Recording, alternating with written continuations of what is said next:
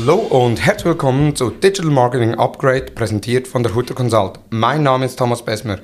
Wir von der Hutter Consult glauben an die strategische Verbindung zwischen Menschen, passgenauen Botschaften und der richtigen Platzierung. Durch smarte Maßnahmen platzieren wir Marken in einem Umfeld von hoher Relevanz und machen aus ihren Nutzern loyale Fans und Käufer. Wir nennen das Ganze People-Based Marketing.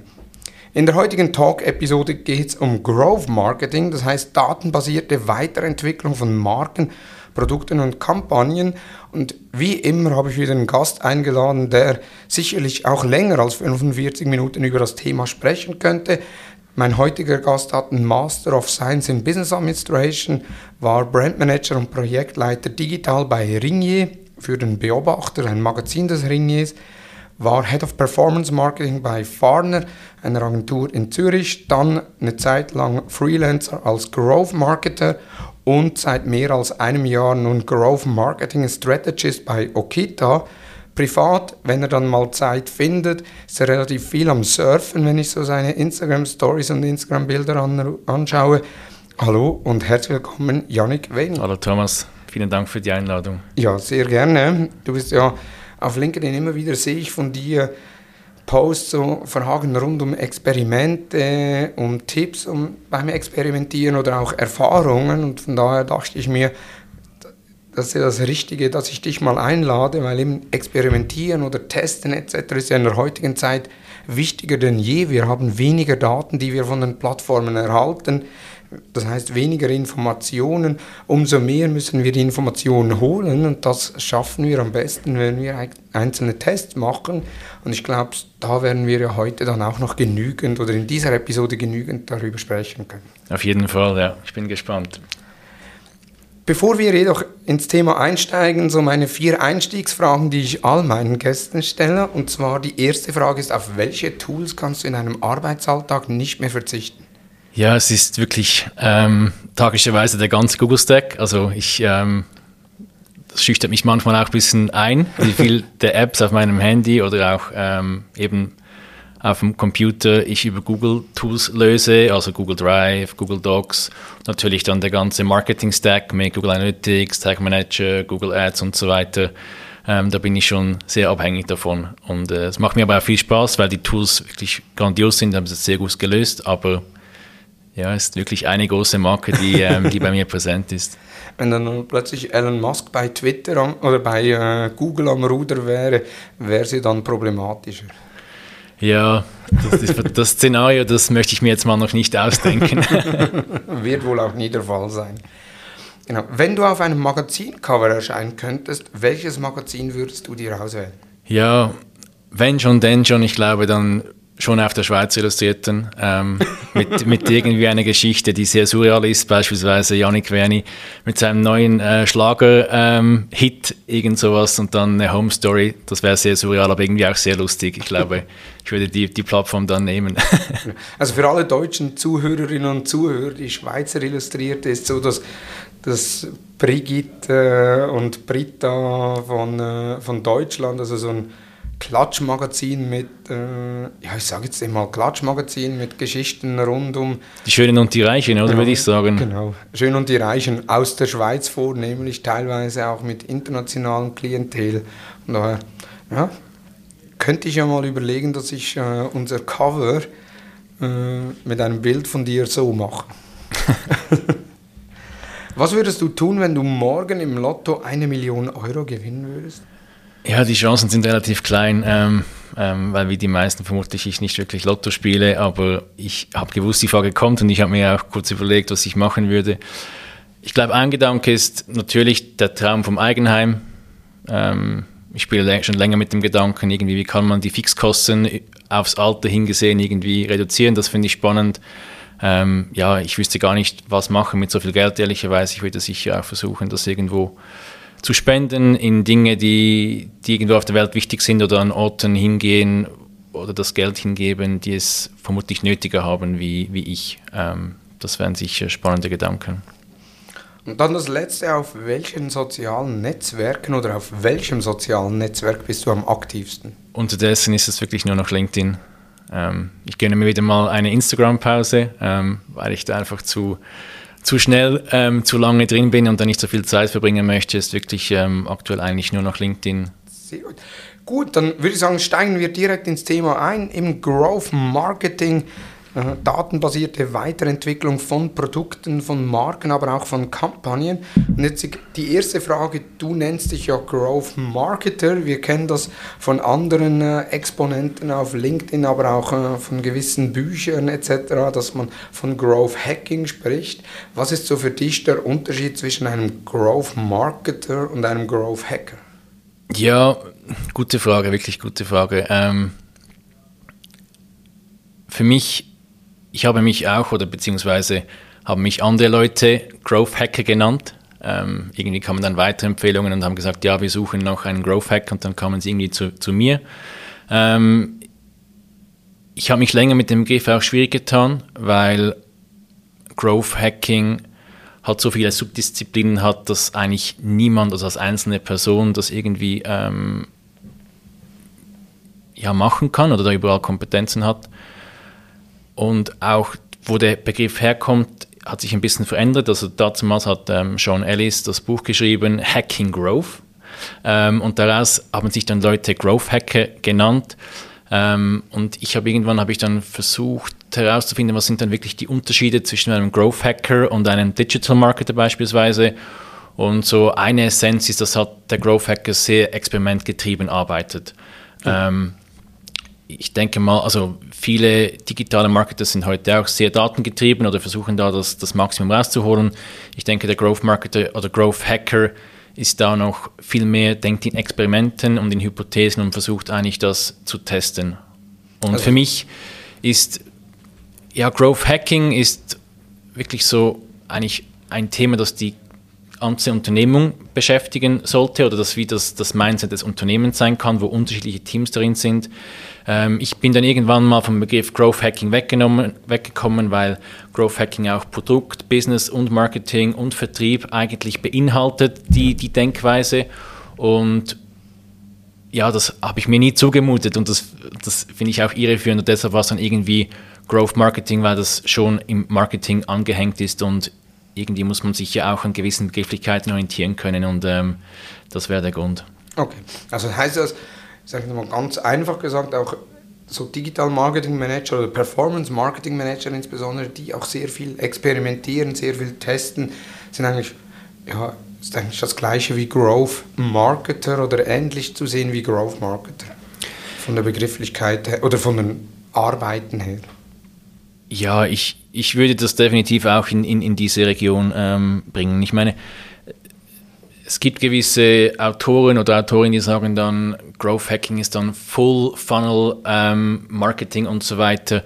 Für mich ist auch ein Client Performance Marketing ist vielleicht eher im unteren Bereich fokussiert, aber ich denke, dass es braucht ja nicht wirklich so Schubladen, sondern das Ganze einfach ähm, ja, holistisch betrachten und wie auch die Teams zusammenarbeiten. Ich würde übrigens dich ja auch als ähm, Growth Hacker oder Growth Marketer bezeichnen, weil, ähm, weil du auch all, oder die wichtigsten oder sehr wichtige Kompetenzen eigentlich mitbringst. Also von dem her, ja, ist, wie oft, es braucht halt teilweise neue Begriffe, dass neue Themen dann äh, irgendwo ähm, bekannter werden ähm, oder Leute wollen sich mit dem etwas ähm, ja, positionieren. Ja. Ähm, für mich ist auch immer noch wichtig, dass man weiß, wo das hingehört. Es geht um Marketing, es geht um digitales Marketing. Ich sage jetzt mal, Growth Marketing ist jetzt nicht nur digital getrieben, auch wenn das natürlich datenmäßig da ist, wo, wo es am spannendsten ist. Jetzt im Growth ist ja schon Wachstum herbeiführen wie gehst du vor? Jetzt eben, du wirst weiterempfohlen als Growth Marketer, kommst neu in ein Unternehmen äh, mit dem Ziel, ja dann ein gewisses Wachstum herbeizuführen. Zuerst mal die erste Frage, was sollte, also wie ist so das optimale Vorgehen, um eben auch Wachstum in einem Unternehmen herbeiführen zu können? Also neben dem, dass man weiß, man braucht einen Growth Marketer. Ja, für, für, für Wachstum sind ja ganz, ganz viele Bereiche involviert ähm, in einem Unternehmen und ich glaube, das kann dann auch teilweise eine falsche Erwartungshaltung halt eben auch an diesen Begriff oder das Thema senden. Ähm, deshalb versuche ich halt wie, wie das du sicher auch machst, zuerst mal halt die, die Probleme zu erkennen. Also oftmals kommen halt Anfragen ähm, mit konkreten Lösungen und, und ich versuche dann oder ein Growth Marketer versucht halt wirklich das Problem besser zu verstehen und basierend darauf dann, dann Lösungen zu arbeiten. Und wie man zu diesen Lösungen kommt, ist dann sehr oft über, über, über Research oder Analyse. Das sind unterschiedliche Datenpunkte, die man, die man bekommt. Schaut man sich an, ähm, dann überlegt man, was leitet man daraus für, für Hypothesen oder für kritische Annahmen ab. Ähm, wo sieht man Probleme? Ähm, es kann auch sehr simpel wirklich ein, ein Media Planning sein. Beispielsweise fehlen gewisse Channels, die irgendwo Sinn macht, wo man auch aus Erfahrung weiß, das gehört irgendwie in den Mix dazu und dann irgendwo leitet man, und ich glaube, das ist vielleicht so einer der Hauptunterschiede, ist, man leitet dann vielleicht nicht so nicht eine klare Strategie ab, was man jetzt die nächsten zwölf Monate genau jeden Tag macht, sondern man, man denkt in Experimenten und versucht die zu priorisieren und arbeitet dann eigentlich das, was man im Produktmanagement oder in der Entwicklung schon lange kennt, halt in agilen Methoden und versucht da viel flexibler zu sein. Mhm. Also eben agil arbeiten, das heißt mit regelmäßigen Zyklen auch wieder neue Dinge zu testen. Jetzt oftmals ist es ja so, auch wenn ich bei einem Unternehmen reinkomme, die haben dann klare Zielvorstellungen oder auch äh, die Frage, ja, wenn wir jetzt mit dir oder mit euch zusammenarbeiten, was können wir bis Ende Jahr erreichen? Was kannst du darauf antworten? Ja, meistens ähm, nichts irgendwie quantifizierbares, weil das wirklich viel zu weit weg ist. Ähm, das muss ich auch ehrlicherweise sagen. Ähm, da fehlen wie auch die Datenbasis und da weiß man eigentlich zu Beginn noch viel zu wenig darüber, wo wirklich die Hebel sind. Aber natürlich helfen wir, die, die, die Hebel zu identifizieren. Was wir aber machen können, ist vielleicht mehr in einem qualitativen Bereich. Wir können sagen, ja, wir können euch he helfen, viel mehr Evidenz- oder datenbasierter zu arbeiten. Wir können euch helfen, auch zu lernen. Es geht ja viel auch zu lernen, wenn man irgendwie einen Test macht, ähm, indem man zwei unterschiedliche Landingpages testet. Ähm, dann kann es teilweise auch sein, dass weder Variante A oder B signifikant war. Also das heißt, wie es gibt keine signifikanten Unterschiede zwischen diesen beiden, was auch immer man verändert hat und herausfinden wollte. Und das ist auch eine Erkenntnis. Oder viel, viel beim Testen geht es auch um, um Risk Management. Ich denke, da kommen wir noch darauf hin. Wenn man gewisse Features lancieren möchte, ja, was sind vielleicht die Risiken, die man hat, wenn man das dem Produkt hinzufügt und es dann gar keinen Mehrwert, sondern vielleicht irgendwo eine, eine Ablenkung ähm, sein kann. Hm. Was prüfst du, wenn du bei einem Kunden neu drin bist oder in einem Unternehmen? Was sind so die, sage ich mal, fünf Dinge, die du prüfst, bevor du mit deiner Arbeit anfängst? Ja, die, äh, eine der ersten Prüfungen ist sicher, werden, werden die Daten richtig erhoben. Ähm, Thema ähm, korrekte Google Analytics Implementierung, erfasst man da die richtigen Daten? Ähm, oder vergleiche dann auch beispielsweise, wird das, was gemessen wird in Google Analytics, sind das auch wirklich die, die Daten, sage ich mal, plus minus 5 Prozent, die man auch in seinem, in seinem CRM oder in seinem ERP-System hat, also von was sprechen wir überhaupt, ist das überhaupt valide? Und dann, ja, sind es sicher, denke ich, halt irgendwo vom Ziel, das auf der Webseite ähm, erzielt oder erreicht werden möchte und arbeite eigentlich von, von, von da zurück und gehe dann, wie ist das, wie ist das Nutzerinnenverhalten auf der Webseite. Ähm, da gibt es ja unterschiedliche Tools, die einem helfen, dass man da ähm, noch mehr Daten, insbesondere das Wie, also wie sich jemand verhält, ähm, noch, noch tiefer e ähm, evaluieren kann und das hat dann Implikationen auf, auf die ganzen Paid oder die, die Maßnahmen, die halt zuvorkommen und die dann irgendwie eine Nutzerin ähm, auf die Webseite bringen. Was sind das für Tools? Eines meiner Lieblingstools und auch bekanntesten Tool ist sicher Hotjar, das sich auch ständig ähm, erweitert. Ähm, also beispielsweise die ganzen Session Recordings. Ähm, sie haben Heatmaps, sie haben Clickmaps, sie haben Movemaps, also wie, wo befindet sich ein Mauszeiger. Und das gibt schon sehr spannende Erkenntnisse, wo die beispielsweise die, die Aufmerksamkeit des, des Nutzers oder der, Nutzer, der Nutzer sind. Und es gibt auch andere Tools wie, wie Neurons beispielsweise, wo man gewisse Creatives hochladen kann und da die AI halt sagt oder vorausschaut, wo geht der Fokus des Betrachters hin. Mhm. Ähm, und das sind schon spannende Dinge. Ich meine, wenn man sich überlegt, wenn man größere Brand Awareness-Kampagnen macht und da insgesamt ein äh, Budget von einer Million ausgibt, macht das sicher Sinn, dass man mal die, die Plakate oder die Videos mal kurz darüber laufen lässt und man schaut, okay, wird die Brand, also das Ziel, was wir haben, wird die überhaupt gesehen auf dem Plakat oder was, wo geht der Fokus hin oder geht er nur auf das Gesicht der Person beispielsweise oder auch auf den Text, auf die Botschaften, die wir vermitteln möchten, ähm, wie verhält sich das Ganze in Videos, da kann man sicher auch in, in, in Vorphasen eigentlich relativ viel heute schon, schon lernen, ähm, was sicher für jedes Unternehmen und auch auf die Ziele halt spannend sein kann. Oder man geht sogar noch einen Schritt weiter, dass man sagt, man macht gar nicht eine Plakatkampagne, die man jetzt national schaltet, sondern man schaltet mal eine regional, macht dann eine Marktforschung, um zu schauen, welches Sujet beispielsweise ist wie angekommen, um dann eben eine nationale Kampagne zu machen. Ja, unbedingt. Also es gibt dann, ich denke auch ein, ein großer Bereich des sogenannten Growth Marketings oder datengetriebenen Marketings ist dann entsprechend die Segmentierung. Also das ist auch ein Beispiel dann, wie, wie kommuniziere ich anders auf Plakatkampagnen je nach Region beispielsweise. Ähm, du hast es gesagt, Marktforschung, ähm, einfach mal mit, mit, mit Kundinnen und, und, Kunden sprechen, wird das verstanden. Ich denke, da gibt es auch gewisse Grenzen, ähm, weil, weil man weiß ähm, aus, der, aus der Hirnforschung, dass halt 95 Prozent der Entscheidungen äh, unbewusst passieren. Das heißt, wenn wir eine Person etwas fragen, dann wird sie eigentlich immer bewusst, also im, im vollen Bewusstsein antworten. Aber die Entscheidung ist eigentlich schon, schon vorgetroffen. Und ich denke, da gibt es heute schon Möglichkeiten auch, ähm, ist aber trotzdem auch noch immer noch interessant, dass halt vieles auch sehr unerforscht ist und eigentlich unser Gehirn an für sich sehr unbekannt ist in, in, in weiten äh, Bereichen. Und dazu gibt es auch ein, eine sehr spannende Lektüre, das heißt ähm, Intuitive Marketing. Und da geht es auch sehr stark um das Thema des Persuasive Marketing, also wie kann man eigentlich Leute entsprechend überzeugen. Ähm, und man weiß einfach aus den ganzen Neuro- und Hirnforschungen, dass wenn eine Person nicht irgendwie eine Intention hat, dann wird das eigentlich ziemlich schwierig oder eigentlich unmöglich, dass man dann das Gefühl hat, man kann die Person jetzt überzeugen und zu einem Kauf ja, zwingen oder irgendwie das Verhalten stark verändern. Also es, natürlich gibt es Verhaltensänderungen, aber das ist eigentlich viel eher möglich, zumindest sagt das die Wissenschaft, wo auch ein gewisses Interesse da ist oder eine gewisse Intention dahinter. Und da ist es auch bewiesen, dass es auch sehr gut funktioniert. Mhm. Wenn wir jetzt zu den Experimenten kommen, eben, du hast jetzt äh, du hast mal identifiziert, okay, wo stehen die oder wo sind die Herausforderungen, wo könnten Probleme sein? Einerseits Probleme, ich sage jetzt mal in den, in den harten Problemen, also das heißt irgendwelches Tracking, was nicht korrekt ist, äh, PageSpeed, was beispielsweise auch die Conversion beeinträchtigen kann, bis hin auf der Landingpage selbst gewisse Elemente.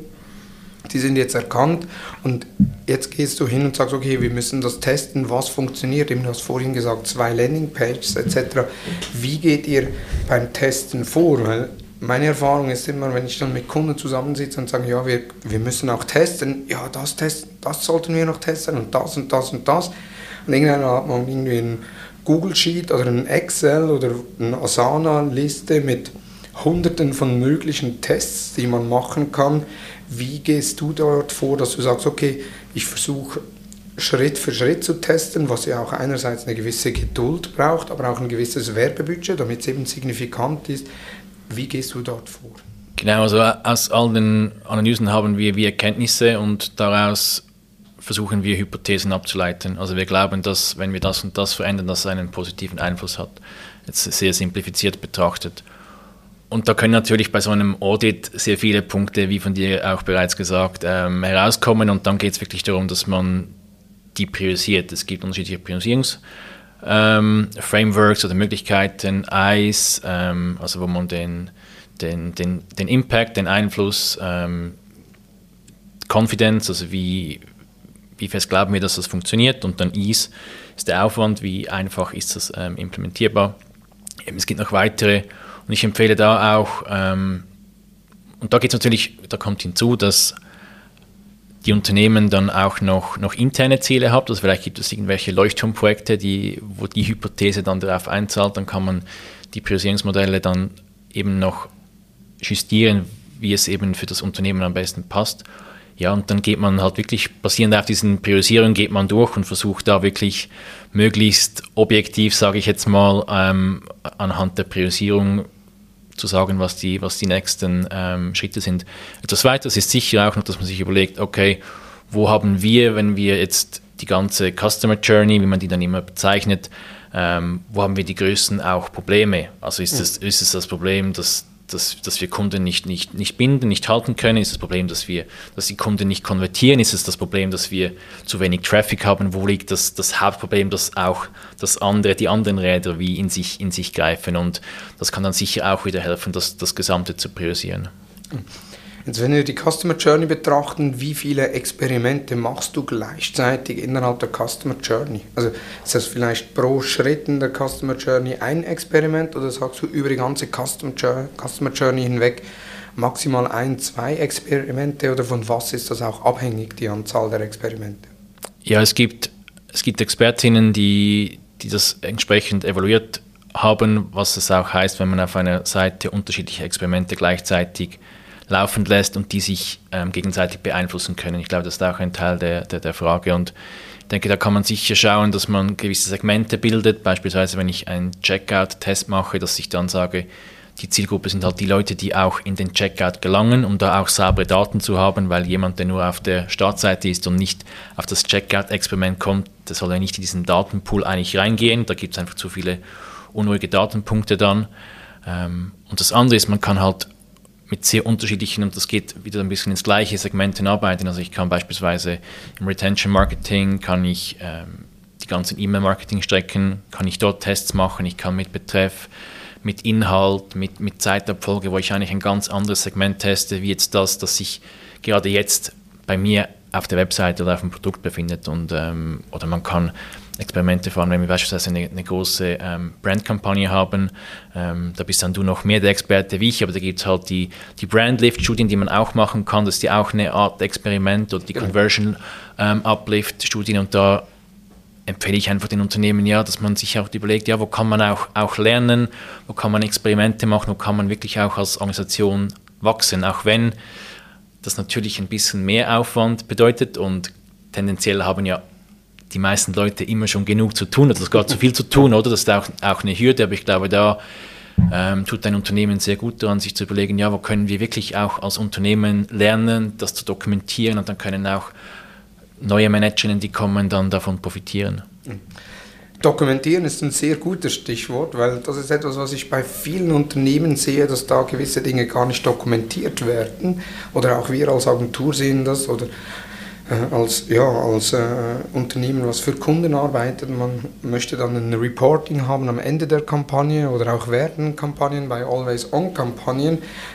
Die Frage ist dann immer, wie werden solche Dinge auch dokumentiert intern, weil wenn ich ja dann jede Woche ein PDF erhalte mit den aktuellsten Kennzahlen, ja, das ist ja noch keine Dokumentation, wenn es dann nur in einem E-Mail-Postfach landet oder in einem Ordner abgelegt wird. Was hast du für Empfehlungen, um da und also Tests, Experimente, aber auch Erkenntnisse nachvollziehbar zu dokumentieren. Ja, da empfehle ich wirklich eine Datenbank zu erstellen für das, dass man auch, auch taggen kann, also inkonklusive ähm, Experimente, Experimente, die entsprechend eine, eine Verbesserung gebracht haben, ähm, Experimente, wo man etwas gelernt hat und dann kann man das auch entsprechend ähm, eigentlich hinzufügen zu Hypothesen. Also Hypothesen können ja auch auf unterschiedliche Arten eigentlich validiert werden. Also es kann aus einem ähm, Kundinnen-E-Mailing rauskommen, ähm, dass man gewisse Kenntnisse hat. Das kann dann ein A-B-Test sein, es kann ein Landingpage-Experiment sein. Da können unterschiedliche Experimente auch auf diese Hypothese entsprechend ähm, einzahlen. Aber ja, da, da, kommt man wirklich nicht darum, ähm, dass man das irgendwo festhält und das wirklich versucht gut zu, zu taggen, auch nach Wichtigkeit.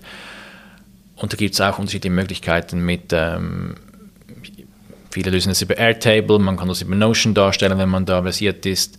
Es gibt auch andere Tools wie, wie TrueNorth.io beispielsweise oder von growthhackers.com selber, die, die solche Tools bereitstellen. Und ja, am Ende des Tages ist es im Moment Mehraufwand, aber ähm, sicher auch eines der größten, Problem, größten Probleme, das ich bei, bei Kundinnen sehe, ist halt einfach, dass das Wissen verloren geht. Also man, man weiß, die, die Managerinnen und Managers sind zwei Jahre, ein Jahr irgendwo in einer Unternehmung, gehen dann weiter, der nächste Karriereschritt folgt und das ganze Wissen, das diese Person aufgebaut hat, geht dann weg und das weißt du vermutlich auch, wenn du wieder als Agentur reinkommst dann bist du unterdessen vielleicht sogar die Person, die dann noch mehr über das Unternehmen weiß, wie die, die neue Person, die da begonnen hat. Und das ist irgendwie, da ist einfach so viel Wert verloren.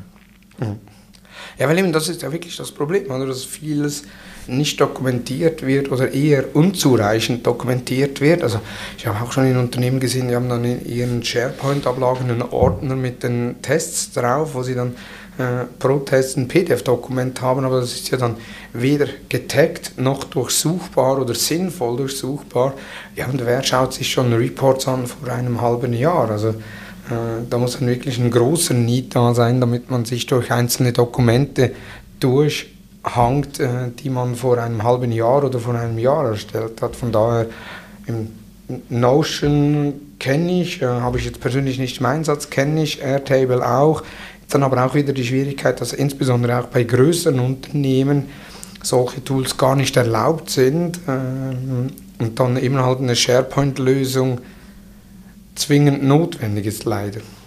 Und das führt ja dann dazu, eben, dass dann halt das Wissen, weil wenn sie, je komplizierter die Datenerfassung ist, umso weniger mache ich. Es ist ja wie bei einem CRM-System, je komplizierter die Erfassung und die Aktualisierung von Daten im CRM-System ist, umso ungenauer sind die Daten im CRM, weil sich dann jeder denkt, ja, ja komm, das kann ich mir auch noch merken, das muss ich ja jetzt nirgends eintragen. Und dann kommt man auf das Problem, wie du geschildert hast. Ja, ist, ist auch ein, ein, ein, ein Riesenthema bei, bei uns und unseren Projekten. Wie kann man das möglichst, möglichst einfach und, und knapp entsprechend machen? Und ich glaube aber auch, dass es mit wenig Aufwand, dass da auch einiges möglich ist. Also beispielsweise, du hast gesprochen von den Always-On-Kampagnen, die viele Unternehmungen im Einsatz haben. Dazu gibt es in der Regel monats- oder zweiwöchentliche Reportings. Und wenn man dann quartalsweise rangeht und schaut, was ist wirklich so die Kernessenz aus, diesen, aus diesem Quartal, das dann wieder im Halbjahres- und vielleicht im Jahresrhythmus macht und das dann mitnimmt, das sind dann auch nicht immer, sage ich mal, so viele, sage ich, oder das, ich denke mal, so die, die, die, die, wichtigsten Erkenntnisse, die man mitnimmt, die sind auch irgendwo limitiert. Mhm. Und ja, da lohnt sich das einfach, ähm, wie es sich lohnt, halt ein Monatsreporting zu erstellen und sich da Gedanken zu machen, dass man das dann auch entsprechend weiterführt und wirklich sich überlegt, wie kann man die Daten auch verdichten und konsolidieren, damit das auch später ähm, entsprechend einen Wert hat. Jetzt du sagst, dass eben sehr viele Experimente durchführen, also die, nach der EIS-Methode, die ist ja auch von Sean Ellis äh, soviel ich weiß, äh, die Priorisierung von Experimenten. Jetzt führst du die Experimente durch. Wie lange dauert so ein Experiment im Schnitt? Ja, es gibt so eine, ich bin kein Fan von, von so Faustregeln, ähm, aber man sagt so zwei Wochen ähm, oder sicher länger als sieben Tage, damit man auch so eben irgendwie Sonntage, ähm, die bei gewissen Unternehmen vielleicht besonders gut oder besonders schlecht funktioniert, dass man da nicht irgendwie so in ein, man nennt das dann Peaking, dass es irgendwo zu früh das Experiment signifikant ist, auch wenn es eigentlich nicht signifikant wäre. Ich würde mal sagen, irgendwo zwei Wochen. Und dann eine Folgefrage wird es vermutlich sein, wie lange kann das auch gehen, oder? Oder wie lange sollte das gehen? Und ich würde jetzt irgendwo, wenn ich jetzt da mich ähm, auf einen groben Richtwerk einschießen äh, soll oder, oder darf, dann irgendwo, sage ich mal, zwei bis vier Wochen, so sollen auch die Experimente geplant werden. Mhm. Und ja, dann gibt es natürlich, oder dann fragt man sich, ja, haben wir genug Conversions? Ähm, ist das Signifikanzlevel genügend hoch? Und da muss man halt auch irgendwann die Entscheidung treffen, dass wir nicht jeden Test mit einem Signifikanzlevel von, von 99 oder 95 Prozent machen können. Vielleicht müssen wir dann sagen, ja gut, damit wir das in einer angemessenen Zeit testen können, dann gehen wir halt auf ein Signifikanzniveau von, von 90 Prozent beispielsweise und erhöhen natürlich da die mögliche Fehlerquote, aber das eines der wichtigsten ist natürlich halt einfach die Kontinuität und, und laufend zu experimentieren, nicht versuchen, das möglichst ähm, natürlich ist das ein wissenschaftlicher Vorgang quasi, weil man sich sehr stark auf Statistik beruht, aber jedes Experiment hat auch ein Potenzial einer Fehlerquelle. Das ist einfach so, weil das halt nicht, nicht immer 100% möglich ist, das zu testen. Und ich glaube, da muss man auch versuchen, als Unternehmen wirklich halt die, die Geschwindigkeit hochzuhalten, ähm, die Regelmäßigkeit und einfach schnell zu lernen, weil das ist viel wichtiger, als wirklich dann das Experiment sechs Monate laufen zu lassen, damit man dann wirklich mit hundertprozentiger ähm, mit zu 100% sagen kann, dass es jetzt so und so viel ähm, Uplift ähm, das am Ende des Tages gibt. Hm. Bei den Experimenten oder bei den Tests ist ja auch immer, jetzt mal so aus meiner Erfahrung spannend, man versucht immer das zu testen, was relativ einfach ist. Also eben, da kommt dann bei der Eismethode der Ease-Wert dazu, also äh, die Einfachheit der Umsetzung. Und wir sehen das viel auch bei Kampagnen, wo es dann heißt, ja, eben die Kampagne performt noch nicht richtig, äh, wie können wir die weiter optimieren, obwohl dann vielleicht die Klickrate schon bei ich sage jetzt mal bei LinkedIn Ads bei 1,5 oder sogar 2% ist, was ja gute Werte sind, aber dahinter halt dann die Besucher auf der Website nicht konvertieren, keine Leads generieren. Jetzt gibt es ja zwei Herangehensweisen, äh, Herangehensweisen, dass man sagt, okay, entweder ist die Zielgruppe die falsche, die man äh, bringt, weil sie klicken ja, aber sie konvertieren nicht, oder es gibt äh, Dinge auf der Landingpage, die optimiert werden müssen, damit eine Conversion einfacher ist. Wie gehst du da vor bei solchen Thematiken? Ich weiß es nicht. ähm, und, mit, und so gehe ich eigentlich wirklich an, auch, auch, auch dran. Ähm, also am Ende des Tages, alles, was du gesagt hast, das können potenzielle äh, Fehlerquellen sein. Es kann auch sein, dass halt einfach die Landingpage nicht mit der Zielgruppe übereinstimmt. Ich glaube, am Ende des Tages ist es wichtig, dass man, dass man auch, wenn man wieder auf das Thema Customer Journey kommt, dass man halt da einfach wirklich stringente Botschaften hat, dass das die Person, ähm, die eine Anzeige sieht, dass sie auch dieses Thema wieder auf der Landingpage ähm, findet. Also man sieht da viele Beispiele. Ich nehme, auch, du, ich nehme an, du klickst auch ab und zu Ads an ähm, aus Neugier oder aus wirklich, weil es gut ähm, auf dich abgestimmt ist und dann klickst du auf eine Anzeige, wo es um Winterschuhe geht und du landest dann ähm, auf der Sommerseite Übersicht oder auf der Startseite und sagst du dann, ja gut, jetzt bin ich einfach zu faul, da noch zu suchen. Also ich glaube, das muss wirklich so konsistent sein und das hört sich jetzt sehr banal an, aber das ist wirklich etwas, das, das wo ich glaube, dass viele Unternehmungen da noch, noch Potenzial haben und das irgendwie ja, wieder mal evaluieren können und das einfach auch prüfen, ist der Link richtig gesetzt beispielsweise. Und jetzt zu deinem konkreten Beispiel, ähm, wenn ich mir nicht sicher bin, ob es die richtige Zielgruppe ist, dann ähm, mache ich halt einen Test mit zwei Zielgruppen. Ähm, ich weiß, dass das bei Meta relativ gut geht. Ich weiß auch, dass es ähm, bei, bei Google Ads relativ gut geht. Die haben das ja auch ausgebaut, das Ganze experimentiert und das ist wirklich sehr, sehr einfach und das kann sehr, das kann entsprechend halt dann Erkenntnisse geben. Bei LinkedIn bin ich jetzt nicht sicher, da kannst vielleicht du noch ergänzen. Ich weiß, dass sie da an etwas dran sind und da auch etwas gebaut haben, aber ich habe da jetzt ehrlicherweise noch keine Experimente gemacht auf der Ebene. Und dann sind es einfach wirklich unterschiedliche, ja, dass man unterschiedliche Zielgruppen gegeneinander testet, welche Botschaften funktionieren, dann hat man dann wieder einen weiteren Test und dann hat man dann noch hinten dran noch unterschiedliche Landingpages, die man gegeneinander testet. Und natürlich gibt man das auf einmal dann sechs Tests, oder wenn man dann über, über, über alle Ebenen geht. Und dann hat man sehr viele Variationen und da empfiehlt sich halt einfach, okay, wo glauben wir auch, das geht wieder um die Priorisierung, den höchsten Effekt zu haben, ähm, auf welcher entsprechenden ähm, Ebene. Genau, also das würde ja dann heißen, jetzt wenn wir einen Test für zwei Wochen durchführen, sind dann sechs verschiedene Tests, also braucht dann der Kunde so einfach drei Monate Geduld. Ja, eben in, in dem Fall ist es ähm, wenn jetzt nicht das, das, das Budget dahinter ist, dass man das wirklich auch in, ich sage jetzt mal, zwei bis vier oder vielleicht sechs Wochen irgendwie da testen kann, ähm, dann empfehle ich schon, dass man halt wirklich priorisiert und, und sich überlegt, gut, wo, wo habe ich den größten Heben potenziell? Ist es irgendwie, ist jetzt die Klickrate auf der, auf der Anzeige im Vergleich zu diesem, zu anderen Kampagnen, die wir mit den Kunden gemacht haben, sind die da extrem tief beispielsweise, dann wäre das ein Ansatz. Wie ist die Landingpage Performance auch verglichen zu vergleichbaren Kom Kampagnen, also das, das, interne Benchmarking, wo wir, glaube ich, beide große Freunde davon sind.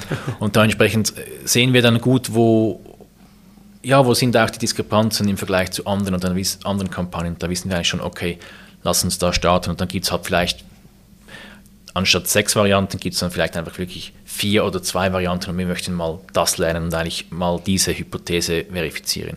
Und ich meine, am Ende des Tages eben, es gibt auch, also auch einige Tests sind ähm, nicht signifikant oder sind inklusiv. Das heißt, es gibt keine Gewinnerin oder Verliererin. Ähm, und dann ist einfach so, dass das halt beides halt keinen entsprechenden Einfluss auf das Verhalten der Nutzerinnen und Nutzer hat. Mhm. Und das ist dann auch ein, ein Learning daraus und ich glaube, darum geht es auch. Es geht nicht immer darum, es besser, performanter zu, performanter zu machen, sondern einfach auch, ja, was lernt man auch daraus? Was lernt man auch, wenn es schlechter oder besser entsprechend ähm, resultiert? Was, was, was kann ich daraus ziehen als Unternehmen?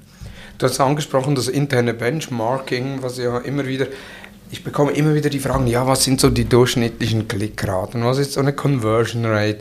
Noch schlimmer, was ist so ein durchschnittlicher CPM? Wo ich dann immer sage, einerseits, nehmt die Daten selbst, jetzt ist ja auch dann äh, wir haben jetzt Anfang des Jahres, äh, also nutzt die Möglichkeit, exportiert eure Daten aus dem Werbekonto, aus Google Analytics, äh, wo auch immer und macht Benchmark-Zahlen, also zum Schauen, okay, wie haben sich pro Monat gewisse Zahlen verhalten und immer Zahlen, die man auch selbst beeinflussen kann. Ich bin kein Fan, wenn irgendwelche Zahlen wie eben Reichweite in den Reports vorkommt oder CPM oder CPC, weil das ist alles abhängig von den, vom Marktumfeld. Also wenn man dann schaut, November, Dezember sind DPMs auf den Plattformen meistens deutlich höher als dann irgendwo im Januar oder Februar.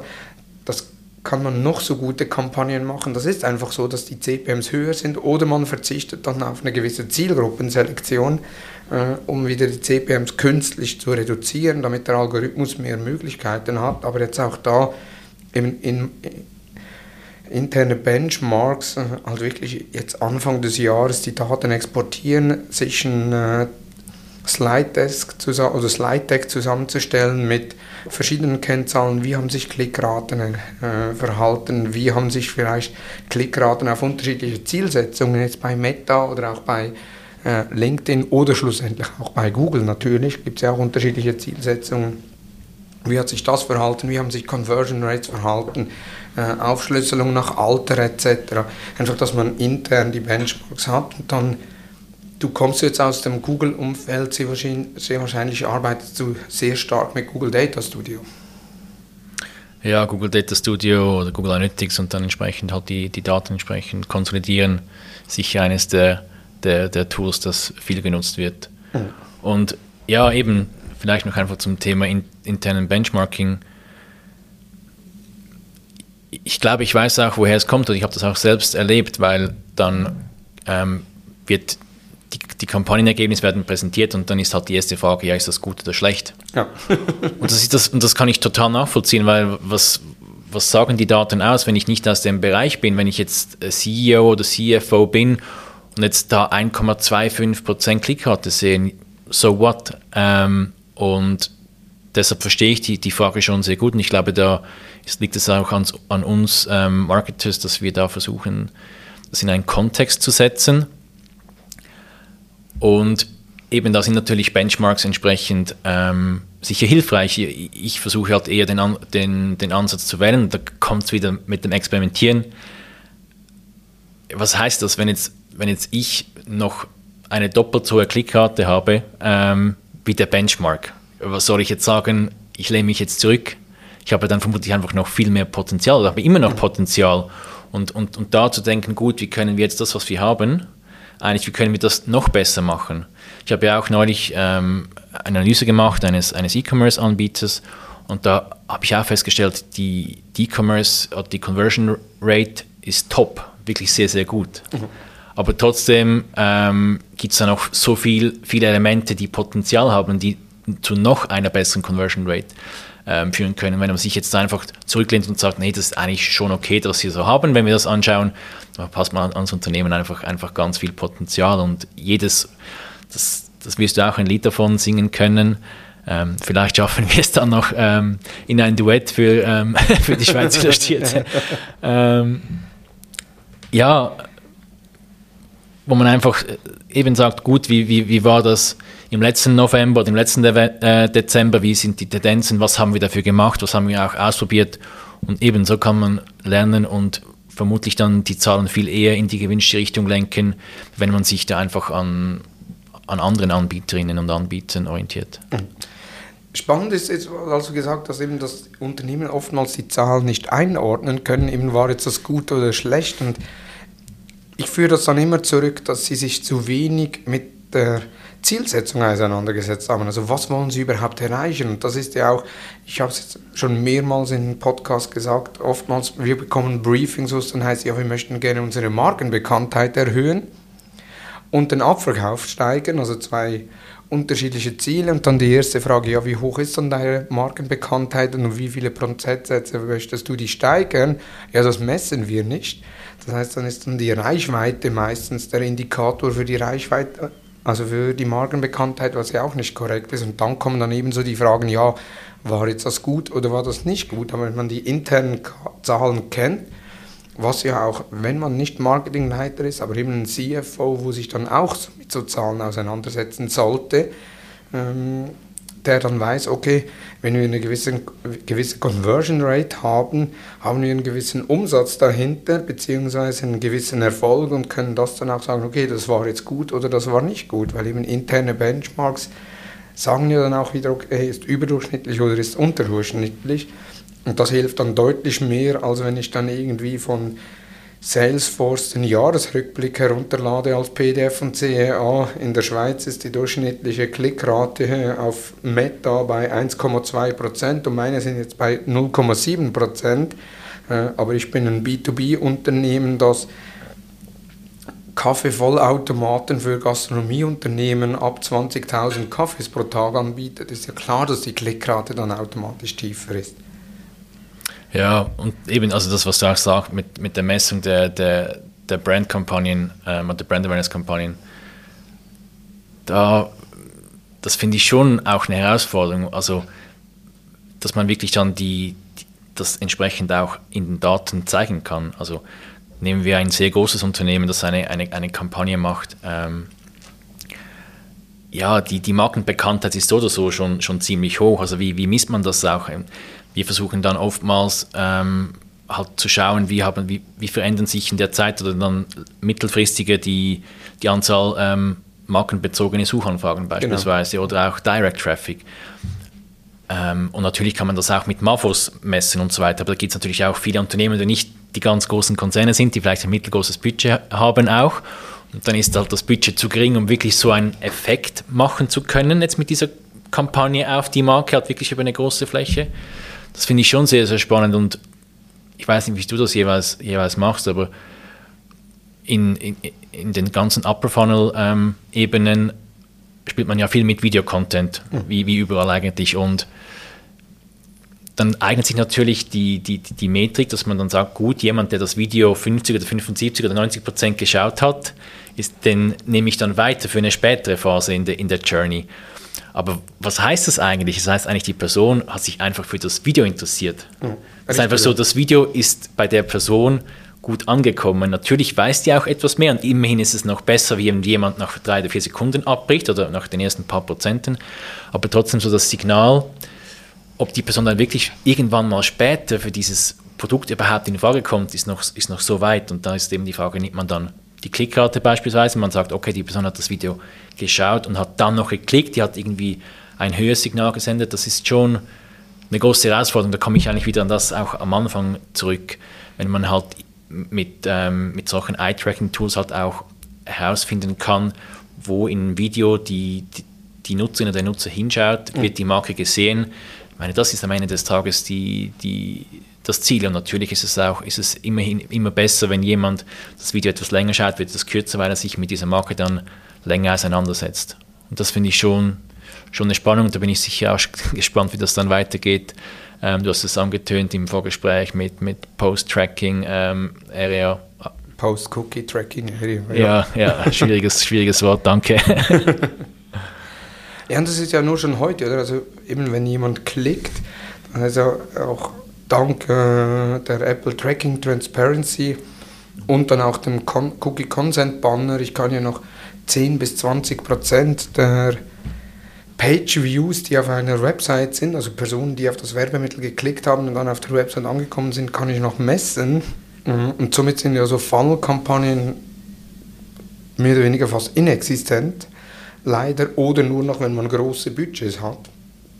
Weil wenn 80% dann Blindflug ist und ich nur noch mit 20% weiterarbeiten kann, macht ja das auch wenig Sinn. Und wenn ich dann noch in, bei Meta eine Aufschlüsselung mache und sehe, ah, von den 20%, die ich tracken kann, sind irgendwie 80% Android-Geräte und 20% sind iOS-Geräte. Dann weiß ich dann aus, okay, bei uns in der Schweiz, wir haben eine iOS-Dichte von, glaube ich, etwa 60% und 40% Android. Also ich habe eine Großzahl der kaufkräftigen Nutzerinnen und Nutzer kann ich gar nicht mehr messen und kommen ja auch nicht weiter im Fall. Von daher äh, sehr spannend. Wie, wie arbeitest du mit den Kunden zusammen, wenn es ums Reporting geht? Also stellst du deinen Kunden ein Dashboard zur Verfügung, wo sie real-time die Daten sehen? Machst du regelmäßig einen Report, wo du dann die Erkenntnisse reinschreibst? Oder wie gestaltet sich allgemein die Zusammenarbeit, insbesondere eben, wenn man relativ viel testet? Ja, das ist eine, eine sehr gute Frage. Ähm, zu Beginn setzen wir natürlich setzen wir die entsprechenden Kennzahlen und, und Metriken fest. Das sind dann auch KPIs. Ähm, das wäre dann wieder ein Thema für, für eine eigene äh, Episode, was es dann ist. Deshalb sage ich Kennzahlen und Metriken. und da versuchen wir zu, da versuchen wir, glaube ich, erstmal auf möglichst wenige festzulegen, weil ähm, ja, man, man, kann da, das ist bei Meta so, das ist bei Google äh, Ads so, das ist Analytics so, es gibt extrem viele Kennzahlen und man muss als Unternehmen herausfinden, was sind wirklich die, die wir auch beeinflussen wollen und vermutlich auch können, weil sonst mhm. macht das wie keinen Sinn. Also natürlich gibt es, gibt es Kennzahlen, die kann man dann ähm, berichten, aber da kann man dann auch einfach sagen, dann nehmen wir keinen Einfluss darauf beispielsweise. Das ist einfach so Reichweite beispielsweise ist einfach, ja, wenn ich mehr Geld reinstecke, gibt es mehr Reichweite. Da kann ich nicht groß genau. optimieren. Natürlich kann ich sagen, ja, ich möchte die Zielgruppen künstlich vergrößern, weil ich dann günstige CPMs habe und mit dem Budget mehr machen kann. Aber es ist nicht das, was ich eigentlich, eigentlich empfehle. Also eben zuerst die, die, die Metriken definieren und dann arbeiten wir mit Google Data Studio ähm, als, als Hauptlösung ähm, und ja, machen da die Verknüpfungen zu den, zu den relevanten Daten und versuchen die da zu visualisieren. Aber was eigentlich das Wichtigste ist, ist wirklich die, auch die Bewertung. Also was, was sieht man, was ist die Analyse, ähm, was ist schließend, also was schließen wir aus diesen Daten, das sind dann Erkenntnisse und das kann dann auch in, in Hypothesen oder in, in nächste Maßnahmen resultieren. Ich glaube, dieser Dreisprung ist, ist sehr, sehr wichtig, dass man, weil die Daten lesen, also die Grafiken anschauen, dann kann man immer und man sieht, wenn es untergeht. Und ich glaube, da ist wichtig, dass man da auch entsprechend noch tiefer eintaucht und dann auch erklären kann, ja, wieso geht jetzt die Zahl beispielsweise runter. Und ja. da muss man wieder zurück dann in die Tools. Und das ist auch etwas, das das Unternehmen nicht selber machen muss, bin ich der Meinung, oder zumindest kein CEO oder CMO, sondern das sind dann irgendwie Teams, die helfen, dass man da Schlüsse zieht. Aber das eben da lieber weniger Zahlen wie, wie mehr zahlen und dann wirklich halt noch entsprechend die Daten anreichen in den, in den, ähm, in den Kommentaren und, und auch die Begründung da, da mitliefern. Ja, sehr wichtiger Punkt. Ich, ich sehe es auch immer wieder, dass man viel zu viel reportet oder auch viel zu viel gereportet haben möchte. Äh, ein gutes Beispiel, ich habe vor, ja, das ist auch schon zwei Jahre her, ein Kunde, der neu zu uns gewechselt ist, hat dann gesagt, ja, wir haben hier von unseren ehemaligen Agenturen das Endreporting einer Kampagne, die über drei Monate lief. Und das Endreporting war nicht übertrieben 147 Seiten PowerPoint-Präsentation. Also ich habe es als PDF erhalten mit einer Vielzahl von Daten drin. Und meine Frage war dann, okay, und was sind die Erkenntnisse daraus? Ja, also eben die Kampagne hat relativ gut performt. Ich nicht. Ich möchte die Erkenntnisse, also was hat funktioniert, was hat nicht funktioniert, auf was können wir aufbauen ja, das haben wir so nicht äh, analysiert oder gar nicht äh, besprochen. Also, das heißt, die Agentur hat dann eigentlich schön für 147 Slides wahrscheinlich 20, 30 Stunden aufgewendet, um da schön ihre Leistungen anzubieten, ohne schlussendlich einen Mehrwert für den Kunden. Von daher, da bin ich voll bei dir. Also lieber dann nur noch zwei, drei Kennzahlen. Wir kennen sie auf dem Growth Hacking oder Growth Marketing mit der North Star Metrik, äh, wo man sagt, okay, wir konzentrieren uns auf eine Kennzahl äh, und arbeiten dann mit dieser oder eben dann, dass man mehrere Metriken nimmt, aber schon einerseits wenig und vor allem Metriken, die sich nicht gegenseitig konkurrenzieren. Also ich sehe dann auch immer wieder Metriken wie beispielsweise Reichweite und Conversion, äh, was sich ja auch konkurrenziert schlussendlich, weil je weniger Reichweite ich habe, umso mehr Conversion, umso besser bin ich ja unterwegs, weil Reichweite muss ich mir kaufen, Conversions muss ich mir verdienen. Ja, ich glaube, das ist auch das, das, was du jetzt gesagt hast mit diesem Reporting, wo man eigentlich, wo man zwar vieles auswerten oder auswertet und auswerten kann, aber so wirklich die, die Essenz unterbrechen. Ich glaube, das ist auch, da gibt es einfach auch ein spannendes Berufsfeld oder, oder Fähigkeiten halt zwischen, zwischen Marketing und, Data Science oder irgendwie Marketing Analytics als, mhm. als, als Oberbegriff. Weil ja, viele Marketers, das ist halt auch eine kreative Tätigkeit ähm, die sind vielleicht weniger datenbewandt oder weniger, haben vielleicht auch weniger Interesse, das irgendwie alles nachvollziehen zu können. Und dann gibt es die Data Scientists, die sehr, sehr tief in dem Thema Daten drin sind und da eigentlich super helfen können, aber jetzt nicht das Marketingverständnis haben. Und ich glaube, da gibt es sehr spannende Entwicklungsfelder und Zusammenarbeitsfelder, wenn nämlich die beiden halt die Teams zusammenwachsen oder die, die Köpfe äh, zusammengesteckt werden. Und da glaube ich, da kann sehr viel Spannendes entsprechend ähm, daraus kommen und eben es geht wirklich, ja, es gibt so ein paar Themen, wo, glaube ich, alle Unternehmen, Unternehmen beschäftigen, dass man ähm, viel zu tun hat, dass man auch Schwierigkeiten hat zu, zu priorisieren ähm, und da tut man sich sicher einen Gefallen, wenn man das wirklich versucht zu konsolidieren und, und lieber etwas weniger als etwas zu viel. Mhm. Definitiv, also lieber Ziele, äh, nur wenige Ziele setzen oder dann eben so quartalsweise Ziele. Man kennt sie auch von den OKRs, ist ja auch so ein Begriff, jetzt weniger im Marketing, aber eher in der Unternehmensführung, also in der Abteilungsführung. Die sind ja dann maximal auf ein Quartal ausgelegt, wo man dann innerhalb eines Quartals Ziele erreicht und dann wieder sich neue Ziele setzt, anstelle von eine Vielzahl von Zielen, äh, die man äh, verfolgt und so eigentlich den Fokus verliert. Sehe ich genauso, ja. Ist, ich sehe das aber auch als sehr große Herausforderung, wirklich so, dass, dass das Festlegen, welche Ziele haben wir jetzt wirklich und auf welche können wir auch Einfluss nehmen. Ich glaube, das ist etwas, wo das, das vielen äh, Marketern eigentlich eine, eine, große, eine große Herausforderung ist und ähm, ja, ich bin auch gespannt, wie, das, wie sich das entwickelt. Und äh, mein Tipp jetzt auch da an die Zuhörerinnen und Zuhörer ist, halt, dass man sich überlegt, dass man das Ganze etwas forciert. Da gibt es unterschiedliche Modelle. Ähm, beispielsweise See, Think, to Care, das, das schon länger sehr, sehr beliebt ist. Und man sich dann wirklich überlegt, okay, welche sind wirklich die Zahlen, die wir beeinflussen können und, und wollen. Und ähm, dann hat man vielleicht fünf zur Auswahl und dann sagt, okay, welche sind die drei wichtigsten, ganz simple Priorisierung, aber sich dann einfach wirklich auch, auch löst und lieber dort in die Tiefe eintaucht, ähm, wieder halt fünf Zahlen und dann gibt es irgendwann am Schluss 150 Seiten, das halt niemand mehr durchliest und das auch wirklich nicht wirklich weiterbringend ist. Gut, zum Abschluss noch, so auf welche Growth Marketing Test oder Experiment bist du am meisten stolz oder auch heute noch, äh, wo dir sehr positiv in Erinnerung geblieben ist? Ich hätte jetzt, wenn ich jetzt einen Growth Hacker so wie hätte, hätte ich jetzt gesagt, auf welchen Hack, äh, aber ich kann ja nicht sagen, auf welches Marketing, äh, sondern eher eben auf welches Experiment oder auf welchen Test. Ein Experiment oder, oder Test, ähm, der wirklich sehr die Augen geöffnet hat, ähm, war für ein B2B-Unternehmen, wo wir herausfinden wollten, ähm, ob irgendwo auf der Webseite Informationen fehlen. Also gibt es gewisse Dinge, die die Leute nicht finden. Und da geht es um relativ teure Produkte. Wir haben da das auch mit, mit Hotjar, aber das kommt nicht auf das Tool drauf an, da kann man irgendein Umfragetool eigentlich nehmen und haben da gefragt, ob irgendwie, ob eine, ob eine Information fehlt oder ob eine Frage da ist. Ähm, und haben da unterschiedliche Fragen gestellt auf unterschiedlichen ähm, Seiten. Auf der Startseite haben wir gefragt, was ist der Grund für, für Ihren oder, oder deinen heutigen Besuch beispielsweise.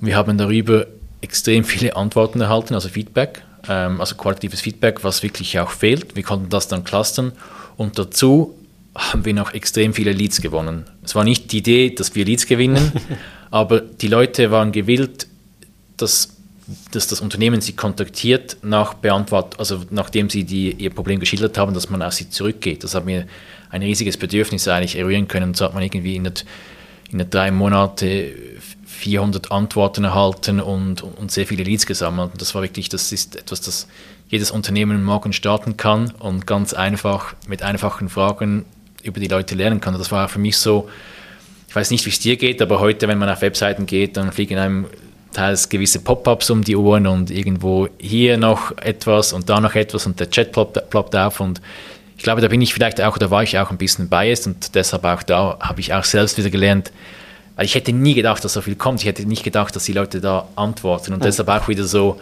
halt auch bei mir selber so die, die, die Scheuklappen wegnehmen und vielleicht persönliche Präferenzen halt mal auf Seite legen, sondern lass uns das mal einfach testen und mal schauen, was passiert. Ja. Also wäre es ja dann ein Tipp, wenn man, dass man sich nicht dass man nicht Ewigkeiten an äh, Produktseiten jetzt im B2B-Bereich herumfriemelt und da Texte anpasst, Texte optimiert, sondern dass man sagt, okay, man integriert einen Text und dann irgendwo ein Kontaktformular, äh, hast du alles gefunden, was du finden wolltest, was hast du noch für Fragen an uns und so eigentlich Leads einsammelt. Ja, also eben das insbesondere bei, bei, bei B2B ist das sicher sehr spannend, aber auch bei B2C hat man natürlich auch potenzielle ähm, Käuferinnen und Käufer. Und es ist wirklich mittlerweile ähm, ein Standardteil unseres Research, dass wir halt sagen, wir möchten auf gewissen, gewissen Bereichen noch, ähm, noch unsere wirklichen Nutzerinnen und Nutzer halt Fragen stellen können. Und das hat wirklich, das bewährt sich durchs Band, dass das wirklich so ein sehr fundamentaler und sehr relevanter Teil ist, ist das, ja, der, der ersten Phase, wie ich sie genannt habe, wo man versucht, Daten zu eruieren und halt mit Research versucht, auch die Kundinnen entsprechend besser zu verstehen und deren Probleme und deren Anforderungen. Und ähm, das kann ich wirklich jedem Unternehmen empfehlen. ja, also, und eben wie du gesagt hast, ist dann ja auch das eigene Verhalten. Ich selbst würde sie wahrscheinlich auch nicht auf einer Website dann schreiben, ja, hast du alles gefunden und wenn ja, noch Fragen einstellen ich bin da eher weniger der Typ dafür, wo dann eher eine andere Google-Suche ausführt, um vielleicht auf eine bessere Seite zu kommen. Aber eben wie du gesagt hast, es gibt Personen, die das machen und das sind nicht wenige gewesen. Sehr spannend. Ja, Janik, die Zeit ist schon sehr stark vorgeschritten. Spannende Diskussionen. Äh, ich sehe, wir sind bei vielen Dingen auf dem gleichen Nenner, äh, was die Thematik anbelangt. Umso mehr freut es mich, dass du auch die Zeit gefunden hast, als Gast im Podcast mitzuwirken. Und wenn du jetzt noch einen Tipp, was Experimente anbelangt, unseren Zuhörerinnen und Zuhörern auf dem Weg geben kannst, jetzt auch fürs 23 vielleicht, was wäre das für ein Tipp? Ja, mein, mein Tipp oder vielleicht auch, auch Wunsch, natürlich auch an mich selber für das nächste Jahr, ist, dass man einfach da mit einer Offenheit dran geht, also auch das Thema des, des Mindsets, des, dass man wirklich, ja, man von dem sich löst, was man weiß. Du kennst das auch, wir sind Experten auf unserem Gebiet und werden aufgrund unserer Erfahrung werden wir nach einer Meinung gefragt. Und so ist das ja auch intern. Das sind ja auch, da, da frage ich auch, keine Ahnung was, jemandem vom, vom Accounting-Team, weil die Person da ein Experte ist. Und es gibt sicher Bereiche, wo das, wo das Gesetz etwas bestimmt, aber ich denke mal im Marketing und im Produkt und im Business ähm, auch sich da lösen und vielleicht mal sagen, ja gut, ähm, ein einfaches Beispiel, wie ist eigentlich unser Preis in Bezug zu, zu, zu Konkurrenz? Und was hat das vielleicht einen Einfluss ähm, oder wie wirkt es bei uns, weil wir jetzt beispielsweise, wir sind viel günstiger wie die ganze Konkurrenz. Und die, und die Personen, die nach Produkten suchen, die schauen sich ja auch die Konkurrentinnen und Konkurrenten an und sind wir da vielleicht zu günstig? Also das Thema kann vielleicht eine Preiserhöhung, was ökonomisch gesehen halt, wenn man das aus der Ökonomie kennt, dass das eigentlich nicht zu einem, natürlich, dass es tendenziell weniger Käuferinnen und Käufer geben wird, aber am Ende des Tages kann auch eine Preiserhöhung, kann dann ein bisschen mehr oder ein bisschen weniger ähm, Käuferinnen und Käufer bringen. Dafür aber entsprechend die Preiserhöhung hat das wie überkompensiert, also dass man da auch gewisse Denkmuster, die man vielleicht hat und auch aus der aus der Ökonomie, dass man die versucht aufzubrechen und man sagt, ja gut, vielleicht ist es hier jetzt mal ganz anders und vielleicht verhalten sich die Menschen sehr irrational, dass man da eigentlich jeden Tag ähm, offen an die Dinge rangeht und, und einfach mal neue Dinge ausprobiert. Das ist am Ende des Tages ein Experiment. Oder du hast es auch gesagt, natürlich macht das Sinn, wenn man beginnt zu experimentieren, dass man ex Dinge experimentiert, wo man glaubt, dass die einen positiven Einfluss haben, weil sonst geht das dann relativ schnell, dann, dann, dann denkt sich die Unternehmung, ja, das bringt uns ja nichts. Aber ich glaube, danach muss man schon auch ähm, in, das, in, das, in die Phase wechseln und auch sagen, okay, ein Experiment ist eigentlich das mit dem Ausgang, wir wissen das Ergebnis nicht, wir sind da völlig, völlig resultatoffen. Ich glaube, das ist so wichtig, dass man da immer wieder auch seine eigenen Muster aufbricht und irgendwie sagt, gut, dann wie können wir da möglichst schlank und schnell das einfach testen und dann daraus lernen. Sehr gut. Ja, sehr schönen Abschluss. Janik, vielen herzlichen Dank, hast du die Zeit gefunden. Spannendes Gespräch. Wenn ihr Fragen habt rund um Experimente, rund um Tests, dann gerne den Janik direkt auf LinkedIn anschreiben. Ich verlinke sein Profil in den Show Notes und natürlich auch im entsprechenden Blogbeitrag auf thomashutter.com. Von daher, Janik, vielen herzlichen Dank. Vielen Dank, Thomas, für die Zeit und das tolle Gespräch. Super. Hat dir die Episode gefallen? Dann bewerte uns auf iTunes und Spotify und folge uns natürlich im Podcast-Player deines Vertrauens. Willst du keine Episode mehr verpassen, dann folg uns nicht einfach nur, sondern aktiviere auch die Glocke, damit du informiert wirst, sobald eine neue Episode draußen ist. Feedback zur Episode gerne via Facebook, Instagram, LinkedIn oder per E-Mail an dmu.hutter-consult.com. Vielen Dank fürs Zuhören und ich freue mich, wenn du bereits am Montag bei den Social Advertising News des Digital Marketing Upgrade Podcasts der Hutter Consult wieder dabei bist. Vielen Dank und tschüss.